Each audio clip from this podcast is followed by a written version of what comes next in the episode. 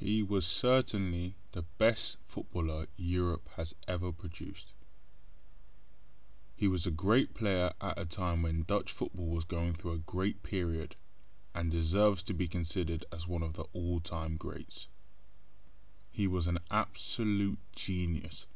He just played the game at his own pace, which I think at that level is fantastic. Few players have been able to exact, both physically and mentally, such mesmeric control on a match from one penalty area to another. Johan Cruyff painted the chapel, and Barcelona coaches since have merely restored or improved it.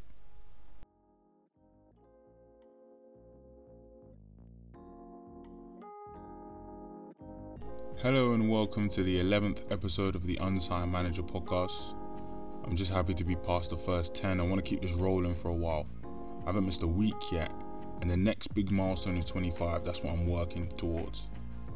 Anyway, each week I go through football's biggest stories, events, teams, and headlines in both the past and the present. I just want to break it down, make it a bit easier to understand, explain exactly what was happening behind all the stories. In this week's episode, I want to go through some of the greatest. One of football's greatest ever players, who was an integral part of one of the greatest ever teams, which was coached by one of the greatest ever managers.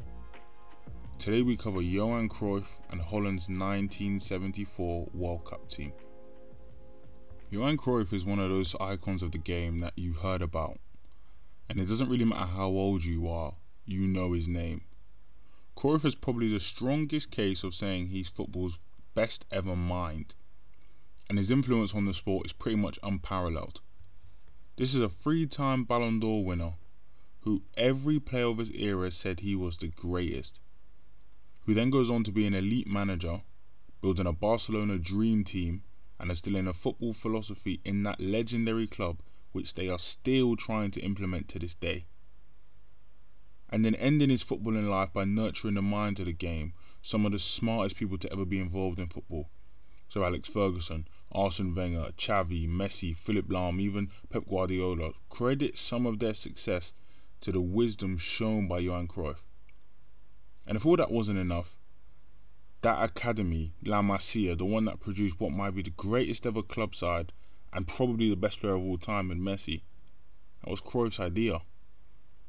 Actually, Spain's World Cup winning team of 2010 had seven Barcelona players in it. And six of those players graduated from La Masia. Cruyff had such an impact on the game that after he retired, anyone my age probably has anecdotal knowledge of his playing career. And that's this is a guy that retired in the 80s and people still know about him now, but not even just know about him, know how he played. He's just one of those guys when Cruyff is talked about as a player, he's knocking on that that Pele, that Maradona, that Eusebio door is the greatest before Messi and Ronaldo came along. He's at that level. But like we always do on this podcast, like I always like doing, let's go back, let's set the scene. Let's look at the journey that football's most influential man went on. So Johan Cruyff was born in April of 1947, about five minutes from Ajax's stadium.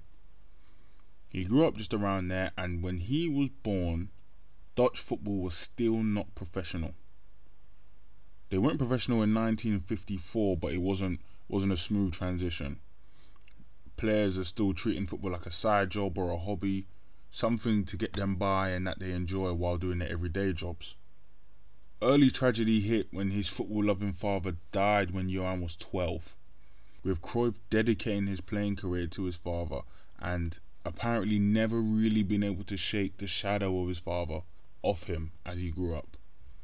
He joined Ajax's youth team on his 10th birthday and he didn't even need a trial because a youth team coach recognized his talent playing in the street and thought he was good enough to be in the academy already, no trial.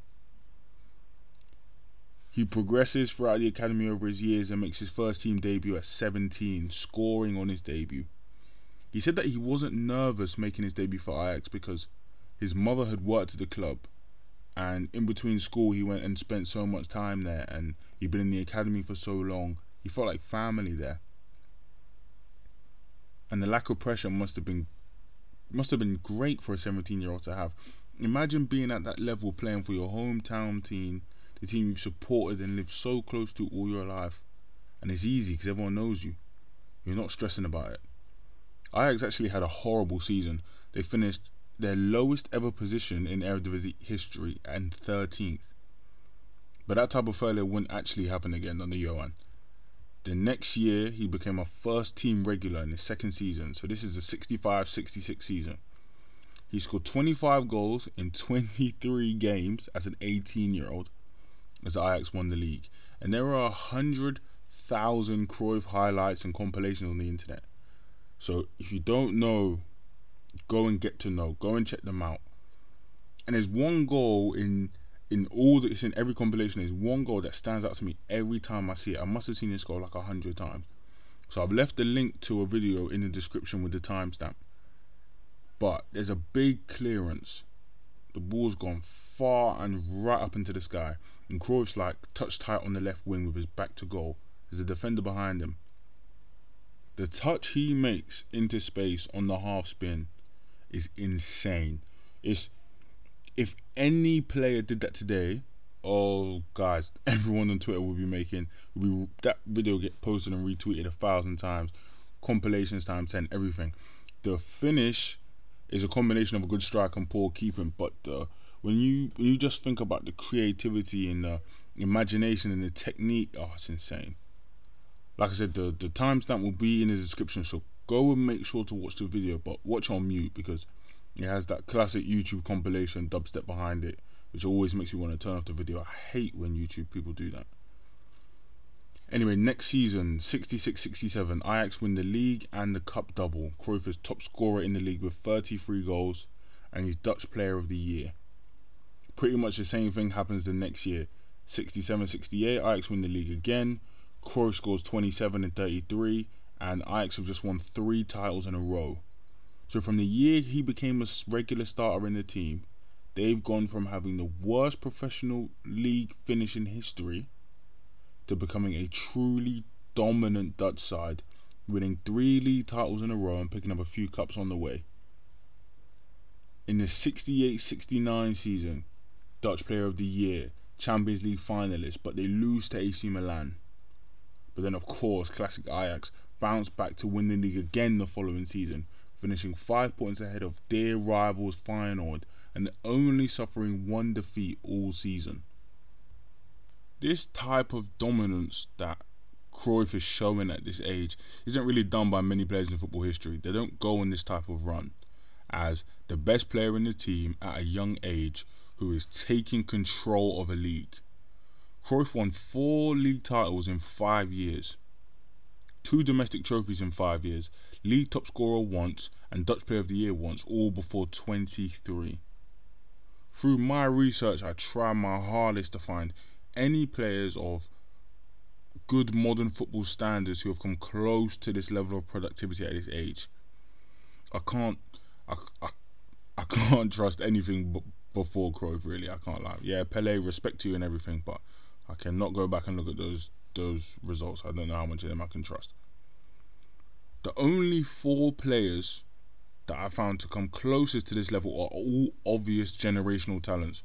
Cristiano Ronaldo, Lionel Messi, Kylian Mbappe, and Wayne Rooney are the four players whose level of achievement comes close to before 23. And it's hard to compare areas, I understand that. But if your name is coming up in conversations with those guys, you are doing something right. So now at the point we're at the start of the 1970s and Cruyff's stardom is rising. Ajax have just won the Champions League for the first time in club's history, beating Panathinaikos 2 0 in London. And this was the year that everything ended perfectly for Cruyff. He signed a big seven year contract at Ajax. Big money, big wages. He won Dutch Player of the Year again and won his first Ballon d'Or. And at this point, he's the best player in the world, no discussion. But then he actually goes up from there. 71 72 season, Ajax win their second successive Champions League. That's two in a row. Beating Inter Milan 2 0 in the final. And then they made it a hat trick a year after that, beating Juventus 1 0 in the final to win three Champions Leagues in a row. And that was a record that stood, what? almost 40, 45 years, something close to that. Until Real Madrid did it, no team ever had done three Champions Leagues in a row. That was how good this Ajax team was. In the Inter Milan final, the second Champions League win is a big moment in football history. Inter Milan at the time, like most Italian teams, implemented the Catenaccio style of defending. So, really trying to break down and simplify a really big, uh, complex topic. Catenaccio is essentially defending counter with a lot more other things happening, but really it's defending counter. It's like parking the bus, but when you've won the ball, you want to counter attack as quickly as possible and surprise your position. The best Catenaccio version of a goal would be soaking up pressure, soaking up pressure, defending counter, go up the other end, score, and repeat. That's all you're looking for. However, the difference between this style and parking the bus is that Catenaccio teams play with a sweeper. So imagine a central midfield player has been taken out of the midfield and put behind the defence. That way, any loose balls, any over the top passes, anything that defenders don't pick up, that sweeper picks up behind them. So, you know, in the mid 2010s when Manuel Neuer is the best keeper in the world and he's playing sweeper keeper for Bayern, and anything Jerome Boateng and Mats Hummels can't get, he is picking up loose balls behind them and knocking the ball longer forward. That's exactly what used to be someone's whole job. So, like uh, Lothar Matthäus or Franz Beckenbauer, they were sweepers. They were central midfield players or centre backs who were good enough on the ball to play behind the defence to clean up. It's a it's a hard defensive style to break down because there's almost no gaps in the pitch, and you can't even result in the final football, um, the final excuse, the final way to score of going long and going over the top because there's someone there for that. So now in this final, big big final for football history, Inter Milan versus Ajax, the rigid defensive Catenaccio came up against fluent, modern, attacking, uh, innovative attacking style of total football. Now, total football again is a really big, complex football ideology, but its foundational piece is really simple.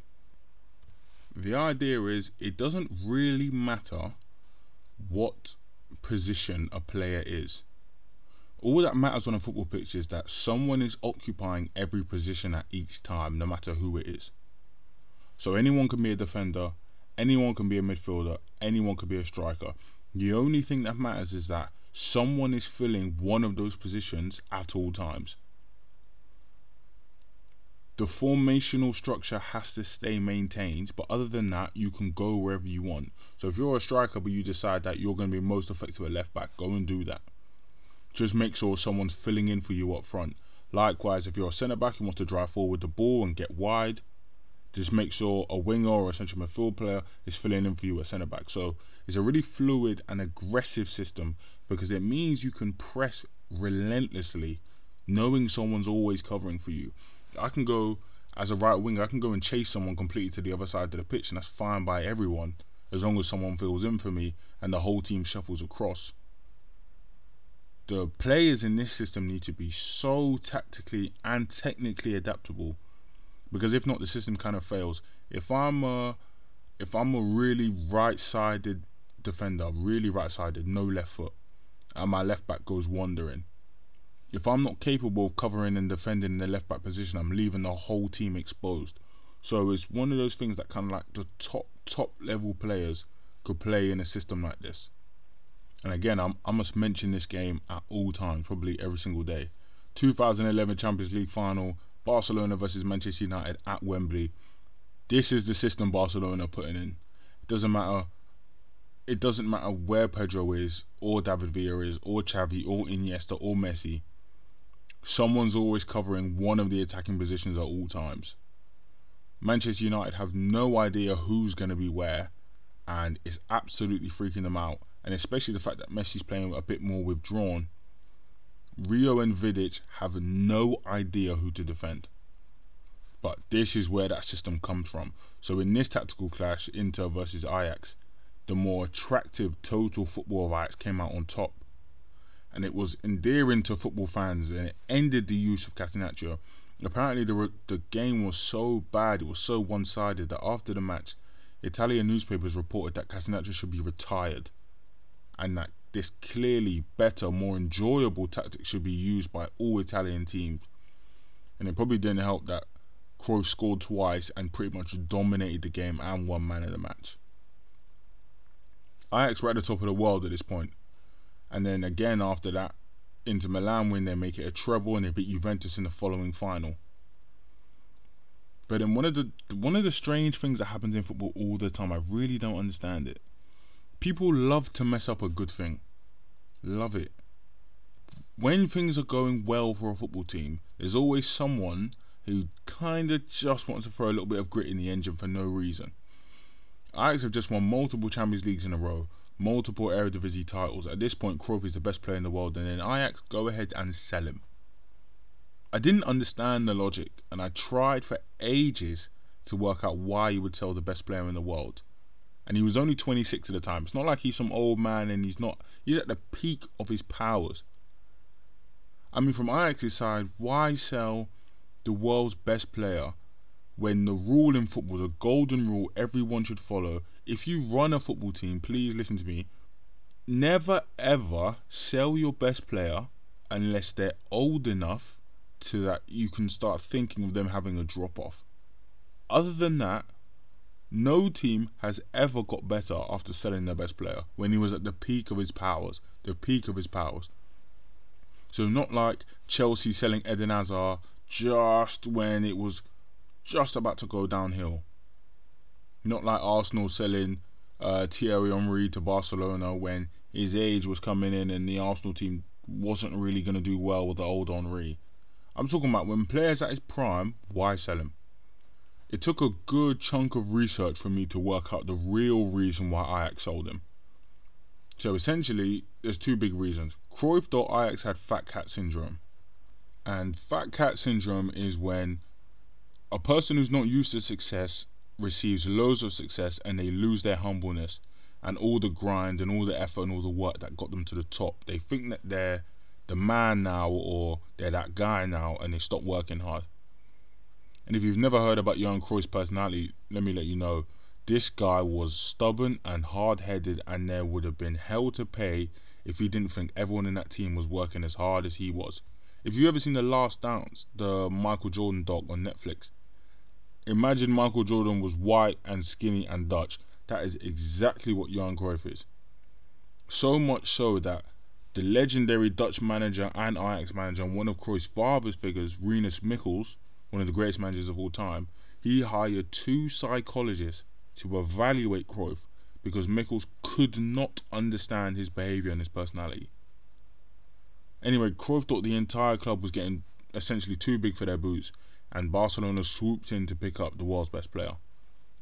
And since his former manager Michels had already gone to Barca, swapping Amsterdam for Catalonia, Cruyff thought he was ready to make the same jump and join his old manager.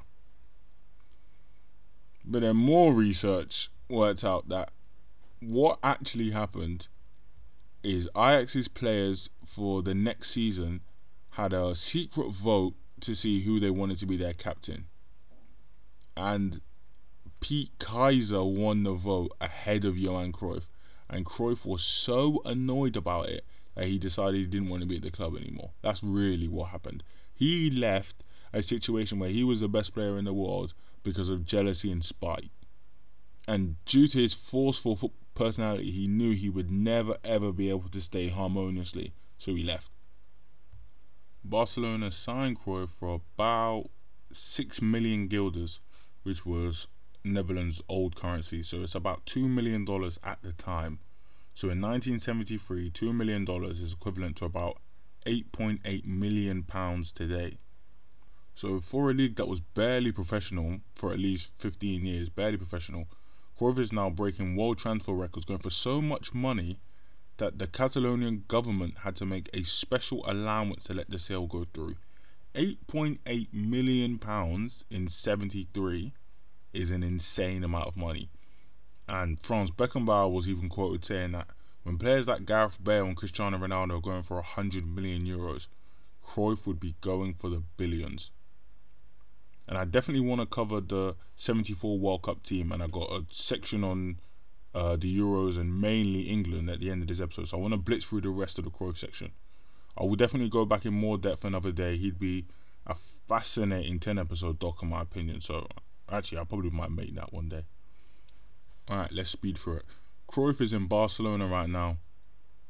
He has just helped them win their first league title in 14 years and they beat Real Madrid 5 0 at the Bernabeu in his first season.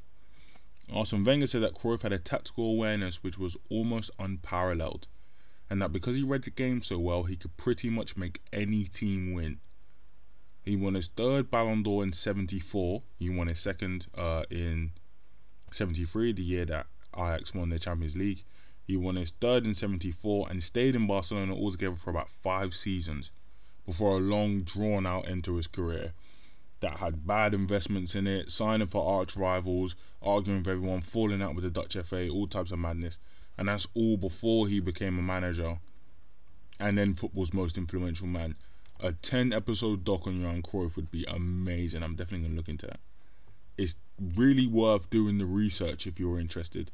The rest of his career is as is 10 times more interesting than the first. And I've been racking my brain to think of someone who is to think of someone who had so much impact on one sport the level he did and i can't i can't think of someone who did enough for a sport throughout multiple generations and even after his death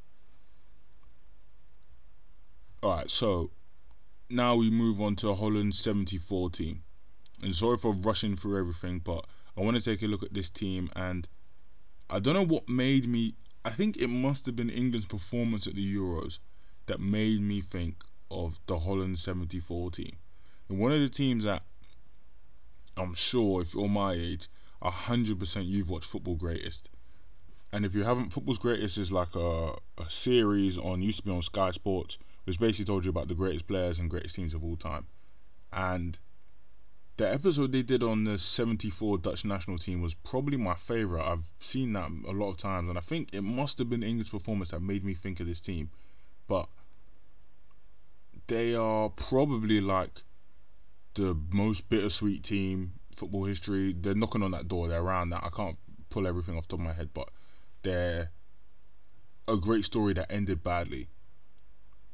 So, in really important context, important context, you may remember from school history if you weren't doing dumb stuff like getting sent out or talking to girls or whatever. Germany and Holland is football's most hated rivalry. And they've got such a strong hatred for each other because Germany's five year occupation of the Netherlands in the war caused the death of 250,000 Dutchmen and ruined the country. So, whenever they go up against each other, there's always extreme passion and pride on the line for both sides. And then Germany were reigning European champions going into this World Cup and Holland probably being the best team in the world, or at least having the best players, they were prepared for a slugfest.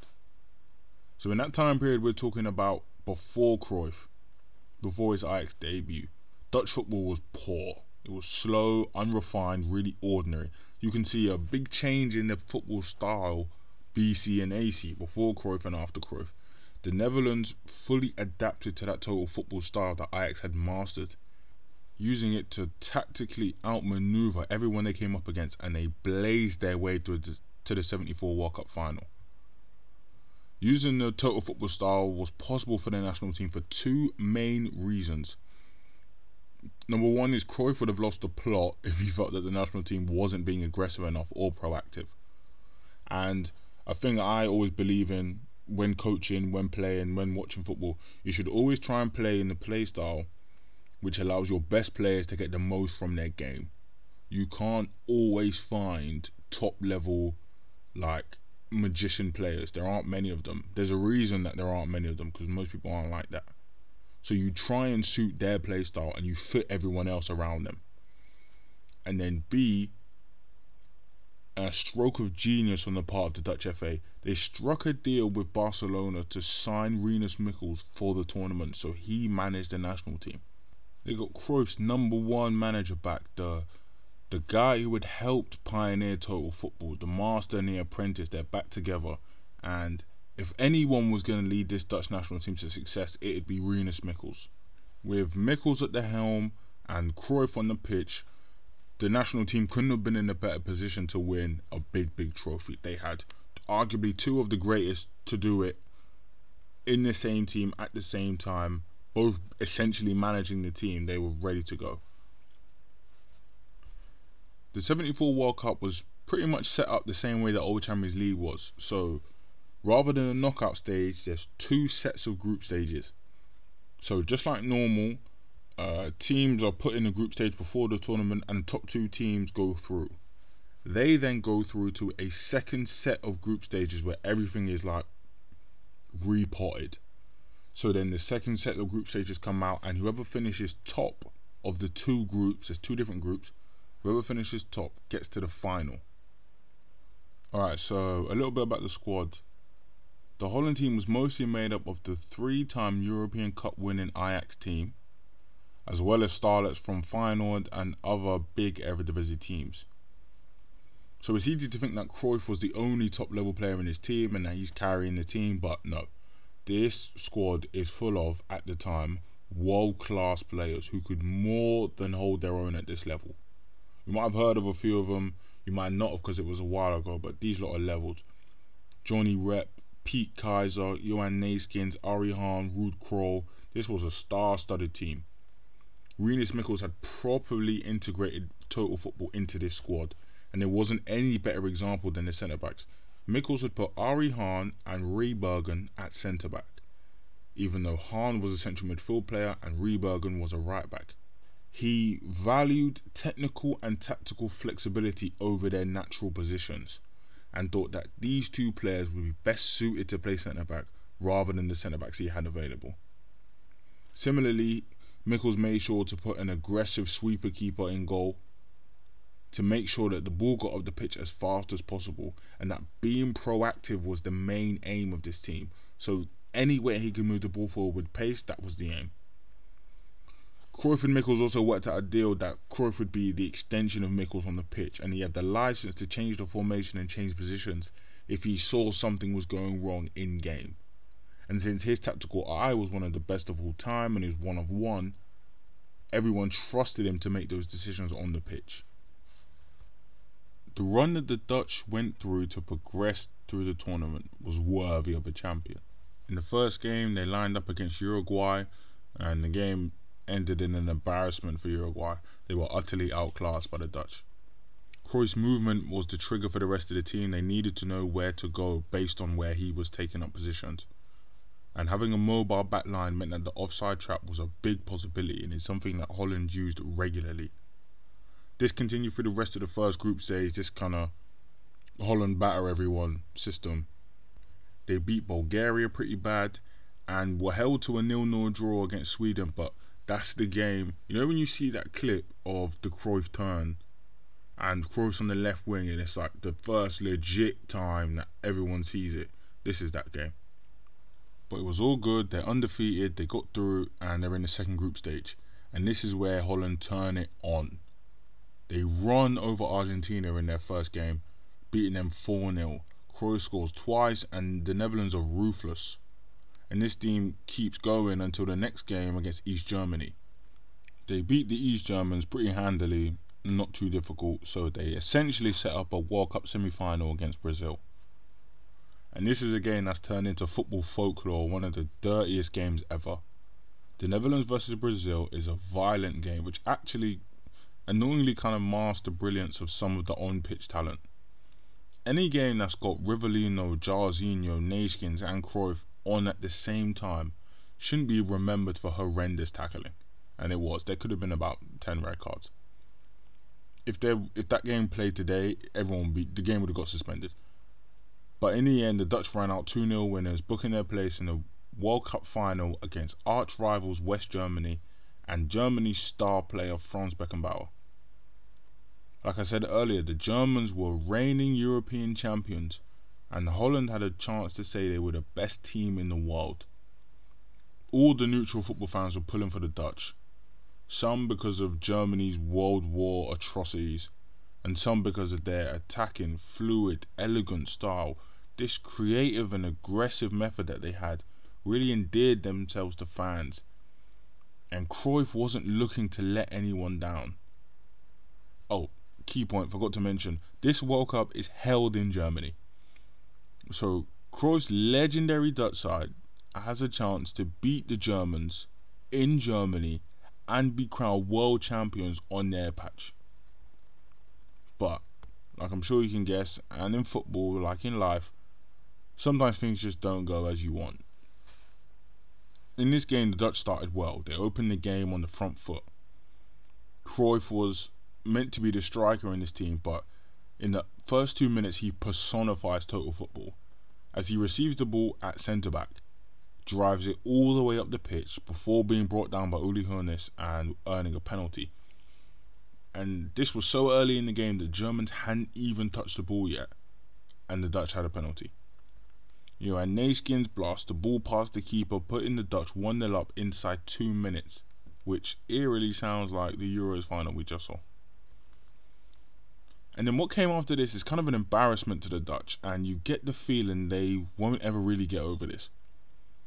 Going up early sometimes in games is bad for you because you feel like you have the game wrapped, especially in a big game where you want to protect anything you have. Going up early means you want to wrap up the game ASAP and protect it. The Dutch was so excited at being up against the Germans that they kind of lost their heads and they started playing really arrogantly and not like in a in a fun, confident, brilliant kind of arrogance. Nah, like the cocky, awkward, humiliating way for them. They basically started having a laugh, thinking that they would walk the game and leave a similar scar on Germany that the war had left on them.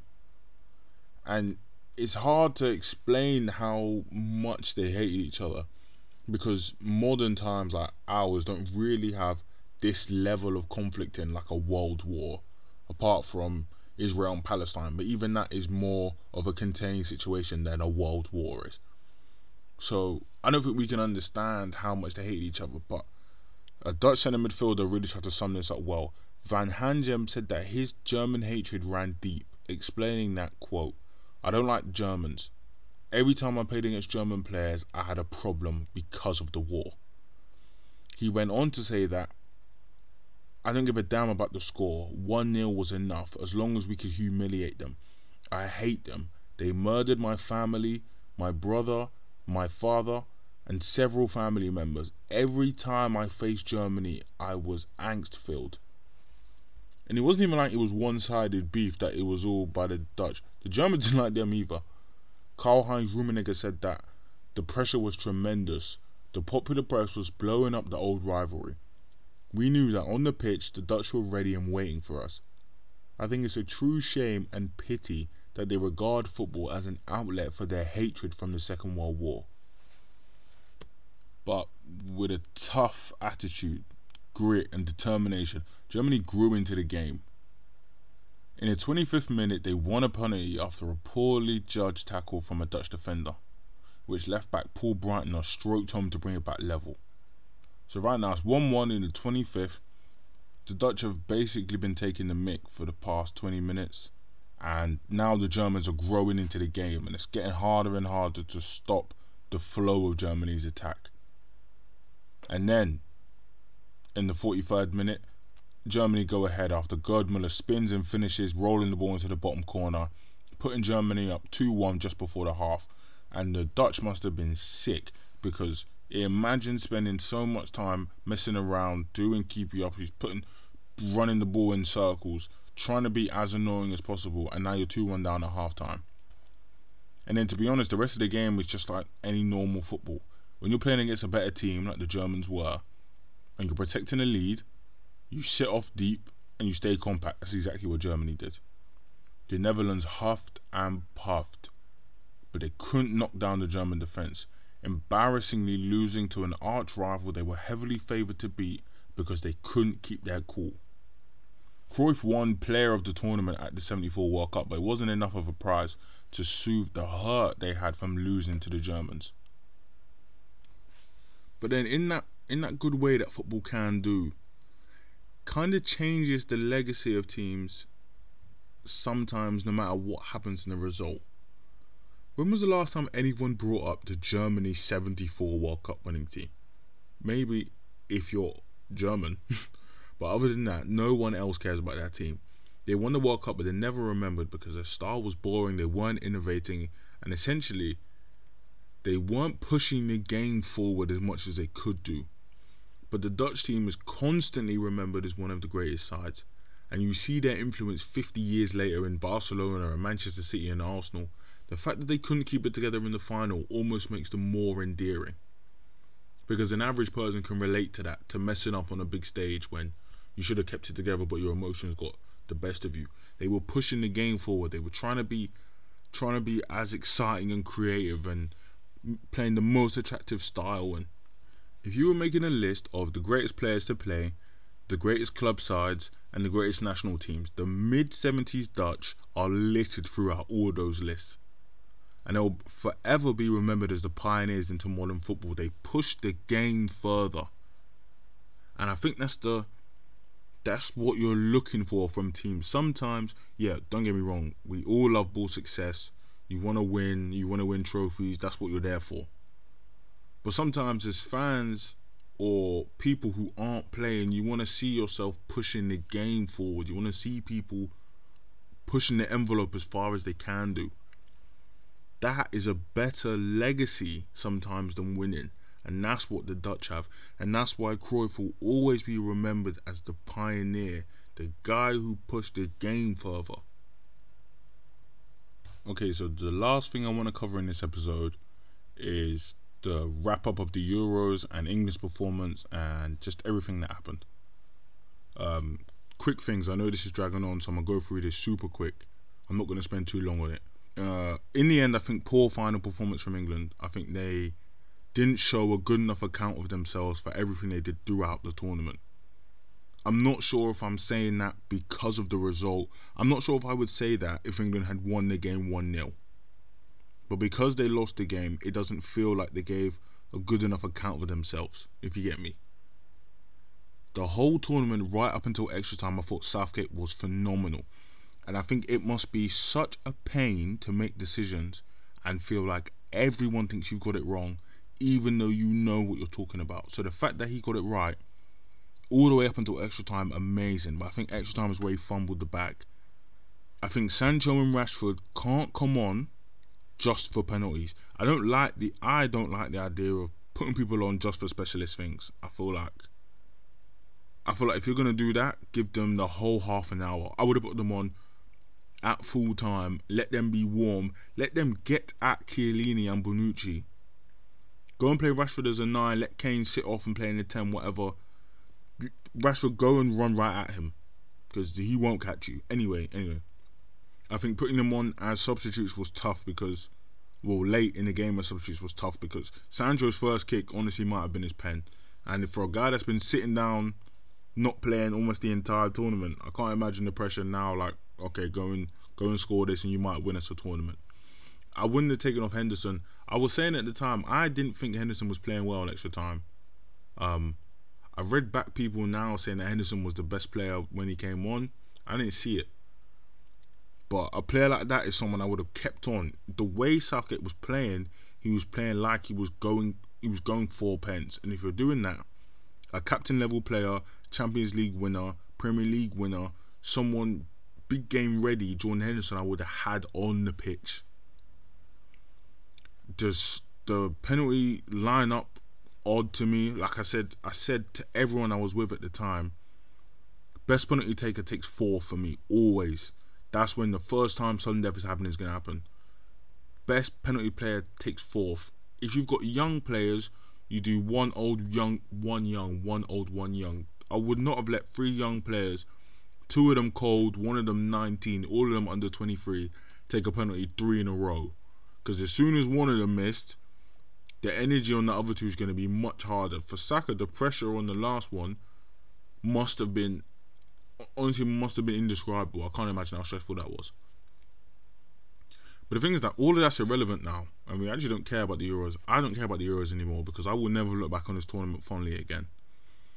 The abuse that happened after the game has soured the entire tournament for me, and I don't know I don't know why I let myself go on the internet after the game because I knew it would annoy me and I knew I'd see things I didn't like. But people are dying, people are committing violence. There's racism after after three kids miss penalties. And that just made me like I don't want to like football anymore. I don't even like these times anymore. There's a knife edge that these players have to live on. Knowing that if you play badly, your family's going to get abused in your hometown like Alvaro Morata. Or you might get used as political pawns by politicians and journalists like Rashford or Sancho or, or Saka. People are talking about taking the knee and Rashford feeding kids and Sancho putting up um, pictures in his hometown and you're thinking this is over people missing penalties. And I understand what people are trying to do when they say Marcus Rashford fed the kids and Sancho's doing this and Saka's doing that. You shouldn't. That shouldn't be necessary. You shouldn't have to add a qualifier to that. I get it. It's not. It's not. You haven't. You're not doing it out of bad intent. But you shouldn't have to say Marcus Rashford fed the kids, so you shouldn't racially abuse him because he missed a penalty. You shouldn't have to say that. It should be Marcus Rashford missed a penalty. That's it. You shouldn't have to add the qualifier or the thing to protect him as if he would have deserved that if he hadn't fed the kids, or Sancho would have deserved that if he hadn't put pictures up. You know what I'm saying? Like, the England team were great this tournament. More power to them at the World Cup. They got a good chance because they got a young squad who's going to progress further, and players like Rashford will be fully healthy, and Kane might not be coming off such a stressful season. You hope. But do the fans do the England fans deserve a good World Cup winning team? Because after that performance, everything that they happened before the game, and then all the abuse that happens after, do they deserve to win a World Cup? If the players had won, just think about this. Play it through with me. If the players had won, what would have happened? Every player would have been knighted. Southgate would have been nice. They would have been paraded through the streets. They would have been the heroes. Everything. Everyone would have loved them. But because they didn't win, racism is possible racism is inevitable, violence is inevitable. People, uh, ethnic minorities are telling each other on the internet, go home right now because you're in danger. That's what's happening after people are missing penalties in games. If you're an ethnic minority English player, or actually any English player, why would you subject yourself to play for a team like that? Why would you want to be receiving the support from fans like that? If you're Bukayo Saka why should you play for a team that will give you such a level of scrutiny that if you if you make one bad pass or one bad performance, you know you're going to get racially abused after a game. If you're Harry Kane, why would you captain a country that when all goes bad, your players, your brothers, the people you look out for are going to be racially abused left, right, and centre? If you're Gareth Southgate, why would you lead a team to a large world stage, a bigger one than the Euros, knowing that the young players in your care might not ever recover from the actions of the fan base and that people might die if you don't win. The England tournament run was wasn't too unlike the Dutch one that I just talked about, which is probably what is definitely what made me think of this. But the difference is that the entire nation was behind the Dutch team. And it turned out that even though they lost, they remembered fondly. I don't know if anyone can remember this England team fondly because I'm not sure how you can think about the Euros and separate that from what happened after the game. I can't separate the two. Somehow, in a tournament that had Paul Pogba's passing range go out, go off the scale. Pedri's world stage debut, the the feeling of Luke Shaw's goal in two minutes, that's all gone. Now what you're left with is the feeling of being complicit and and sad and empty in this culture of Poor performances or mistakes on the football pitch might lead to the loss of lives and racial abuse. Bukayo Saka is 19 years old, he's younger than me. Jadon Sancho would have been one school year older than me at school, Marcus Rashford a couple. I can't, Im- I feel like because of our age, because of our closeness, I can slightly relate to them, even though we have lived completely different lives. Can you imagine the pressure of having an entire country watching you do something and that if it goes wrong, because of the actions of a fan base and people and the inherent racism in a place, people might die after a game if you don't score this, or if you don't make that pass, or if you don't make that tackle, someone might lose their life. I can't I can't put I can't separate the two. I can't put one in a box there and put one in a box on the other side. And, my fault, I don't really have that many collective thoughts. I got a hundred thousand things happening at once, but it's been weighing on my mind ever since the game, and I don't really know where I'm at with football right now. Now the Premier League starting in a couple of weeks, and of course you're excited, but from all that madness that happened after the Euros, just something sitting right with me right now, and I feel like I, I almost feel like I need what you need is a break from football, but that's not coming. but we all need a break, and the the racism in football thing will probably be its whole own episode one day, maybe like a, a ten parter. But as an unfully thought out idea, I'm not sure if I was one of those players if I could play at the World Cup for a fan base that would do that after a after an amazing tournament would do that.